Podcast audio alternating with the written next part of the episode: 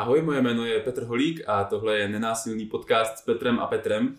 Dneska teda jenom s jedním Petrem, protože tahle ta epizoda je něčím speciální. Není to jedna z těch našich obvyklých, ale dnes je to speciál, protože tu mám hnedka dva hosty. Jedním z nich je otec Chris, což je e, trenér nenásilné komunikace a zároveň jezuitský kněz, e, který žije a působí na Srí Lance. A s ním dnes povede rozhovor Ondráš Přibyla, což je náš dobrý kamarád, učitel a trenér nenásilné komunikace tady z Brna. Takže vzhledem k tomu, že jsme dneska mezinárodní, tak já už za chvíličku přepnu do angličtiny a tenhle ten rozhovor se povede hlavně v angličtině. Pokud pro vás angličtina nefunguje a anglicky mluvit neumíte, tak nám určitě napište. My zkusíme víc tak udělat nějaký přepis do nějakého více srozumitelného jazyka nám Čechům. Není problém, pokud to, to bude zájem, tak, tak určitě tohle to můžeme udělat. So, gentlemen, I would like to officially welcome you to our podcast. Uh, our guests today, Father Chris and Ondráš Přibyla. As I as I see it, this uh, podcast will be mainly conversation of you two, and if uh, I have some input from time to time, I may say something, but I would like uh, to leave the most of the space to you. If you want to introduce yourself some more, I just basically said your names. We can start with that, or if you just want to jump in into some interesting topic, you can do that too. I think I would like to jump into interesting topic, which is introducing you, but you can do it more yourself. Uh, I understood that you were born in Sri Lanka uh, some seventy-six years ago, uh, and then you somehow became a Jesuit priest, and then you met Marshall Rosenberg and started doing N V C. And uh, how did it all blend it together? Was it seamless? Was it like uh, you just you are just doing the same thing all the, all your life, or was there some, some kind of change when you met nonviolent communication? Did it fit? Well, I'm beginning to realize the flow of it now. Uh, I was not aware of it at the time, and there were uh, worries and struggles, and all that was there. But now I see it uh, from a different perspective. There has been a flow all along. And uh, so I think it is right from the time I decided to become a Jesuit, it was very clear that... Uh, so, so let me start with giving a little introduction of how I joined the Jesuits. And that is when I I had this idea for a long time that I don't want to, I want to do something uh, different. In other words, I just don't want to just marry and have a family and uh, struggle with life all along. But uh, I thought I would do something else. And what impressed me was the missionary priests who were working in the school where I was studying. And they had a, a tremendous uh, source of energy. You know, they were able to, their smile, the way that they welcomed you and talked to you and all that, there was something different about them. So I want to also find a, a different path. And uh, since my brother, eldest brother, was already a Jesuit priest, I thought maybe I'll I'll become myself one. But it implies, of course, it implied that I leave the place when I was just about sixteen or seventeen and go to India for I don't know how many years, and I cannot come back, and it's it's it's not an easy path to take. So that was what was really... Uh, sort of the difficulty for me, you know, to leave home, to go to another country and stay out there for a long time without any connection with the, with my brothers, sisters and my parents. That was difficult. So I was just thinking what to do and whether actually is this is this a call or is this a invitation for me to follow, you know. And at that time, of course, I talked to some of the people and that I knew in the school, and uh, they said, um, well, if you have a vocation, that's what they call, if you have a call, then you you just follow it. And um, so so I was not, they say, you know, the the spirit is willing, but the flesh is weak, you know. So that is, um, I said, okay, anyway, you have to first pass your first exam in the school before you can join. And uh, so where I, when I went to get the results from, from my exam, I just stopped in the way on in a church and prayed, well, if I really have a vocation, if I really have to follow this path, let me first pass this exam. After that, I went to the school, and to find out I was the only one who passed in the whole school. Oh. That was, for me, was a complete surprise. Not that I was very bright or anything, but it is just the others, not that they all failed, but they were referred in one subject or the other, you know. But I was the only one who cleared all the subjects and passed. So that was, for me, it was a clear sign that, you know, this is what where I need to go. So I went along, and the decision was actually, so that's why normally I say, why did you choose? And I say there was no choice there.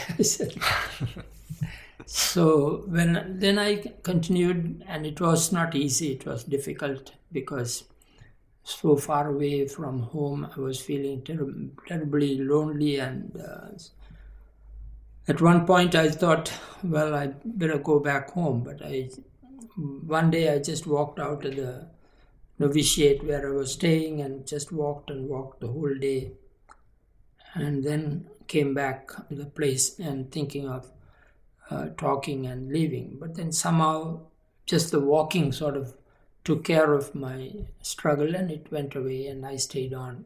So there were many moments of difficulties and things, but I stayed on. So I just went, of course, the Jesuit life takes a long time. It's about fourteen years of studies, but it was fun-filled years, you know. It was very meeting so many young people from different parts of the world and different countries, you know. So it was very, very, very, very exciting. On top of it, they sent me to Italy and uh, all these places. So another time was when I finished my philosophy studies in Italy. I put myself on the road to go to to do a pilgrimage to Lourdes. Okay. And then I I went with a friend of mine. Both of us started from uh, from Kalarati, and then we went up to France, I think. France, uh, Leon or somewhere. And then my friend said, it is too much for me. He's too tired. So he just took the train and went back. And uh, I continued. I continued, uh, went to Paris, because I didn't have much money. So I just stopped at the Jesuit houses. So on the way also, for instance, I was caught in one place. There was a hailstorm, and I was all alone in a farm. There was no ride. And then I opened the first house that was there, opened the door, and there was a lady, old lady who came and looked at me and went back, ran, and came back with a towel, you see, and uh, gave me to wipe. And then afterwards, I stayed with that family, French family. I didn't know any much French, uh, but mm. she was there with her two grandkids. And I stayed the night uh, with them, and then Um, the next day that she prepared a, a lunch packet and gave it to me so that I could try another ride there. And that was very impressive. And then I went all the way to Paris. I got to Paris and uh, found out where the Jesuits were at Rue de Grenelle. And then I went and um, to the Jesuit house, and I said, could I stay for, for a couple of days? I'm on my way to Lourdes. And they said, we are sorry, we, we don't know who you are. You did not write to us, inform us. So, sorry, we have no place. So I was just standing there, just, uh, you know, just saying a little prayer, just standing there at the gate for, a, for some time, maybe for about uh, half an hour. I was there, I think. And then suddenly, through the gate comes my brother. who is a Jesuit, who had been in U S. He was studying and he finished his studies. He was on his way back home, so he had booked a place, stayed there. So when he saw me, he was so happy, and uh, then he introduced me to the place, okay. and I got in. So th- like that, there were many, many inc- small, small incidents. Which and, and it seems, and it's f- for me the first time I'm hearing you talking about small things as a science, and it, it now now it's very clear. Uh, but yes, so there are signs on your way all along, all, all along. along, all along, and. Uh, And you could see it in the sense of, I then I began to be a little more observant of these things and was able to see a whole lot of time that this happens, you know. Okay, so this is what you refer to when you uh, speak about flow of life? Flow of life. So then I said, look, if I could just allow these things to be go on its own instead of myself trying to make the choices and take the decisions and all that, you see. And the life uh, guides you through and through. So that is what... And so I began to live sort of choiceless in that sense, you know, in the sense not uh, allowing life to ta- take me where it will. So that was a big uh, learning and experience for me. How did you came to the nonviolent communication? Nonviolent communication is because um, I was... I was working with a friend of mine who's a priest in uh, Sri Lanka, and he was trying to get young people who were arrested, you know, who by the army, and uh, he would go and argue with them and try to get them released. And the army didn't like that very much, and uh, because there was real violent uh, war going on there. And uh, so very often a bomb goes and then the army gets all upset and they start shooting around and burning houses. So I would go with my camera and uh, take photographs, and uh, then we send them out and get some money and try to rebuild the houses. And this priest, when I was there one day and I heard a big Uh, gunshot. So I looked around and then came to the church, and the, the children were playing, and there were two young boys who came and they were got on their bicycle and were running away. And then I asked children, what happened? Did you hear the noise? We don't know what what noise. So then I went to see my, my friend's house, the rectory, and then opened the door. And there he was in a pool of blood, and he was killed by these young hired people, you know, young fellows who killed him, killed him and have gone. So at that time I said, well, it's I was a little afraid because this might be, next might be my yeah. turn. So then I said, well, I can also, I cannot just go leaving the work that I was doing, because I was in charge of a big retreat house. And uh, so I was seeing what can I do. And then at that time, just a couple of days after that, the army that was camped around the retreat house, the, the their captain came and said, Father, we are sorry, we have to take this building because we need mm-hmm. uh, this for our operation. So I said, well, I will ask my superior. So I called my superiors and asked. They said, well, I don't think we can do anything because this the government is in this war and we can't do anything. So I had to leave the job and get out of the house. So then, of course, I was free. Then I asked my superior, is it okay if I go out and do some studies or something? And they allowed me to come out. So I came to the States. And I was studying, uh, continuing my studies in communication at Ohio State University. And um, and I was prolonging my time at the university because, I don't know, because the war was getting mm-hmm. bad and I didn't want, I was wondering whether... So you were kind of hiding at the university. Yeah, that is it, correct, yeah. yeah. So then anyway, and the other thing I was thinking of is if I, even if I were to go back, what am I going to take back from here, you know? Though I was doing uh, good, uh, interesting work with Freire, you know, the, from Brazil, who I was just doing research on him and his work. And then one day, one uh, an old friend of mine that I knew some years back, and she came and told me, I say, you are studying communication, and I am working for a man who is also doing communication. Would you like to meet him? I said, yes, of course. And uh, then she introduced me to Marshall Rosenberg. And I went for the first workshop, and immediately it struck me, this is something that I can take back. Oh, okay. You know, that was enough for me. So then I soon finished my writing, my research, finishing my thesis, everything, and I was ready to go. And Marshall offered me um, I I T training that I was able to do in Denmark. And um, during that time, I asked Marshall, would you be willing to come to Sri Lanka, you know, to start this uh, work so that we can introduce this to Sri Lankans who are having war. And he said, Chris, whenever, I, as soon as I get the money, I will be willing to come. And mm. it was, that is beautiful about Marshall, but he was always ready to go wherever it takes, you know. And um, so I, uh, and uh, in the, uh, what they call the giraffe around the world, they have a time in this program where Marshall talks about the different work, N V C works that's going on all around the world. So he was talking about it, and then he mentioned that Chris has invited me to come to Sri Lanka, and as soon as I get the money, I will go.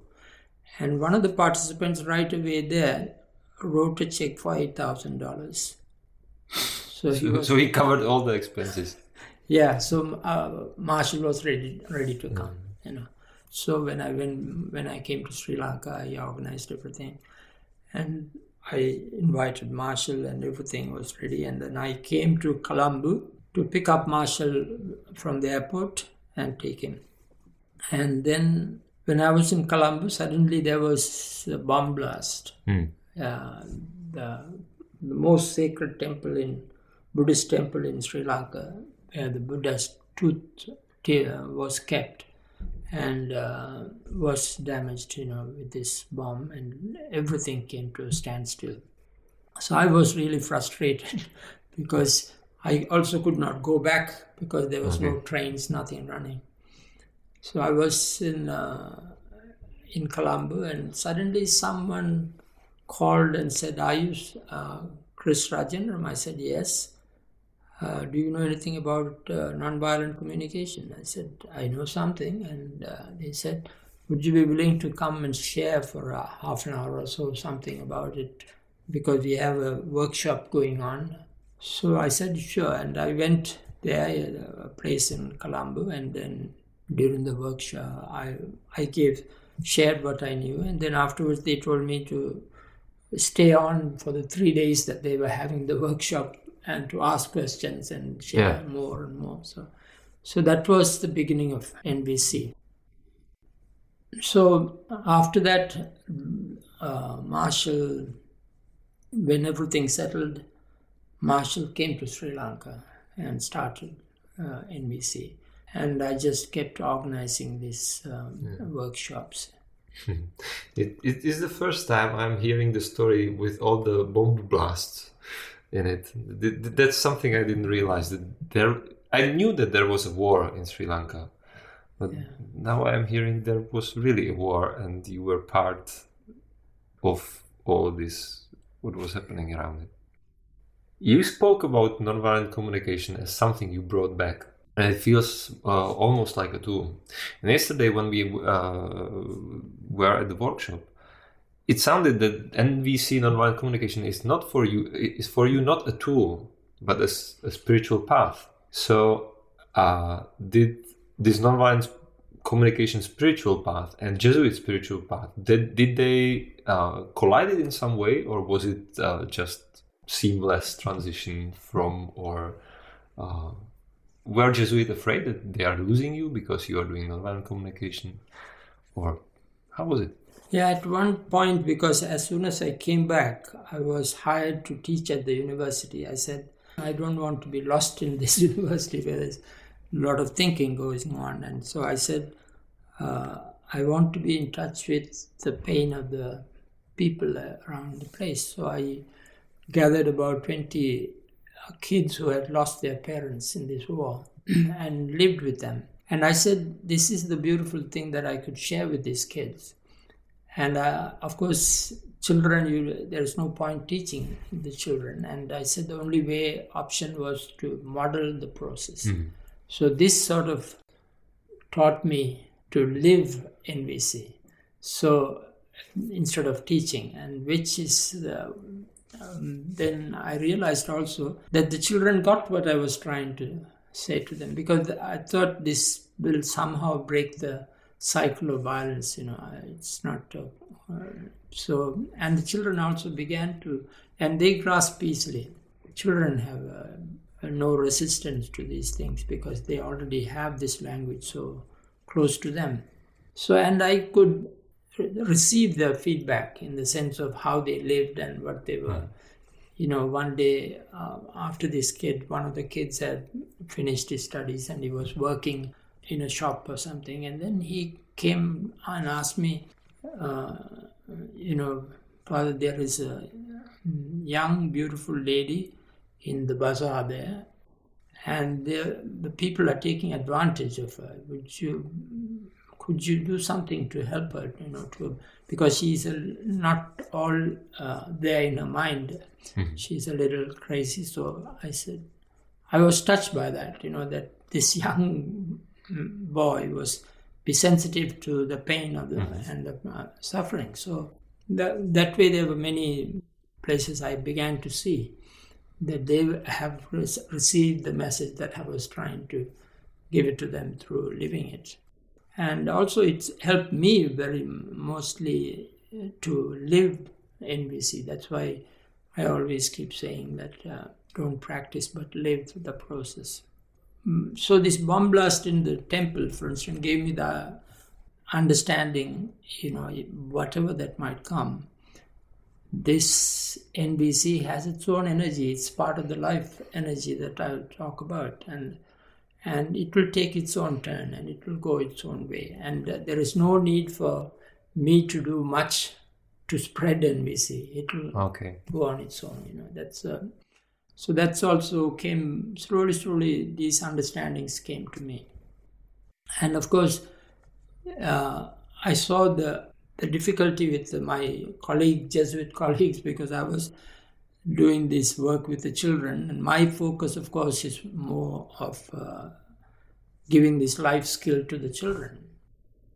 But therefore, they were worried because I, they were, the children were not becoming the first in class and, you know, okay. topping and all that. Because they wanted, as the Jesuit motto is, you know, the very best, you see.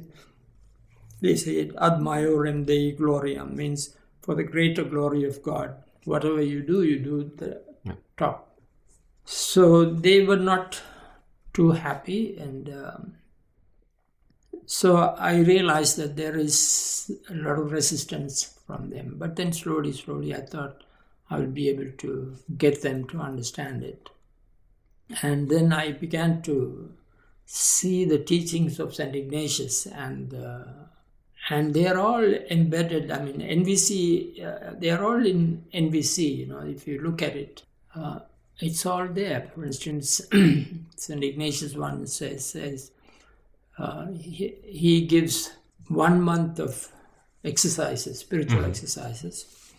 At the end, he says, he, he gives you one way of uh, prayer. He calls it contemplation to obtain mm-hmm. love, which means basically you look what is their observation, you know, and see how the presence of God in everything that is, that you see. So that's what they, he calls the contemplation to obtain love. So that is the first first step in N V C, the observation. So for me, it, it translates into that. Everything okay. that I was doing began to be translated into the practice of N V C, but uh, it was very close to it. And uh, so slowly, slowly, I saw all these things. And then the other teachings, for instance, his big teaching on uh, discernment of spirits, mm-hmm. he called it. That is, because most of the people do these retreats to make, to be able to come to make life decisions. So for this, they use these uh, teachings about how to discern the spirits. By discern, you mean some kind uh, of distinguishing, like seeing clearly seeing, what is yeah. the but, thing or decision they want to make. Yeah, more than the decision, how you are moved. Mm-hmm. You see, we are all moved by in different directions, and one day you say that I should do this, and second day it might say, no, this might be not the okay. right time. So this is who is moving the spirit inside, you know.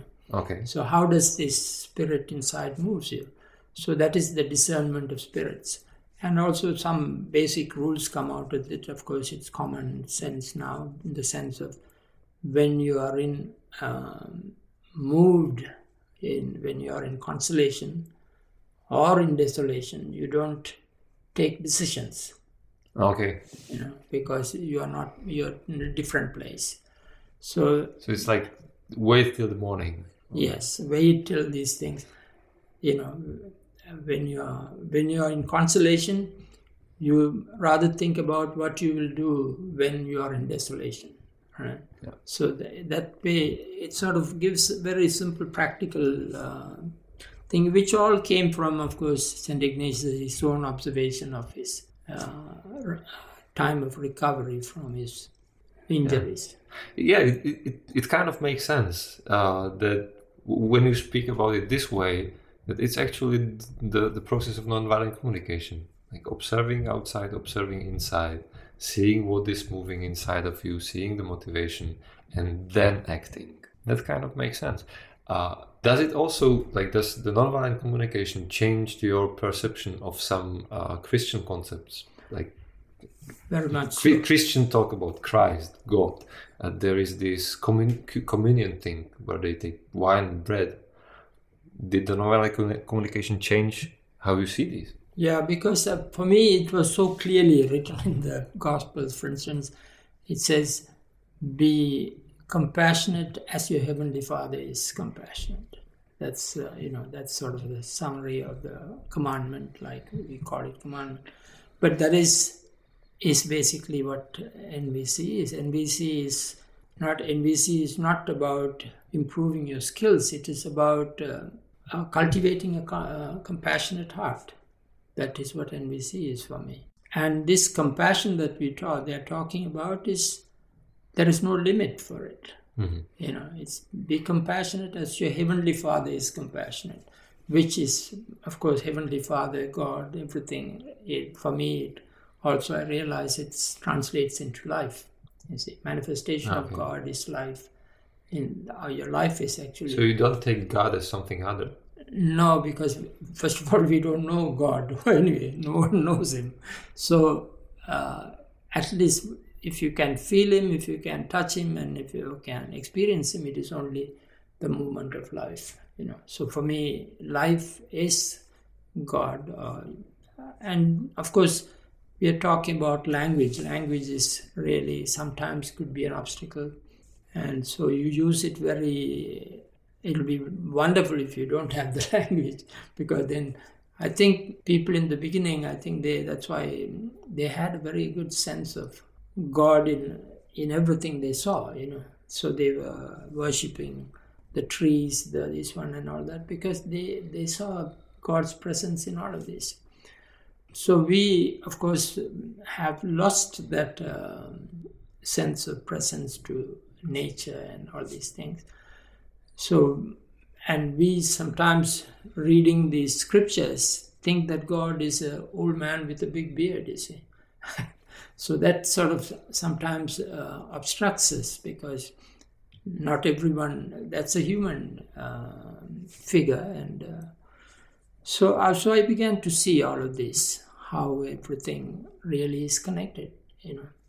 And so when uh, Ignatius talks about coming to this equanimity of, you know, the spirits of your movements, of your life, and I began to see that when you have this non-attachment to anything, then you begin to come to that uh, level. you know, then the life can move as it wants, you see. So you don't have to take really. So in other words, what he was trying to do, which is not said, is to come to a place of choicelessness, where you can allow life to manifest itself totally. And I began to observe myself how there was more resistance in me and in the people than uh, actually allowing life to manifest itself, you know. So that is my focus also in the sense of uh, in living N V C, is to be able to allow life to manifest itself. Yeah. Now, as you were talking, we are coming to something I really like about you, uh, that you are speaking about N V C uh, in Christian terms, then you are speaking about Christianity in Buddhist terms, and then you are speaking about Buddhism in nonviolent terms.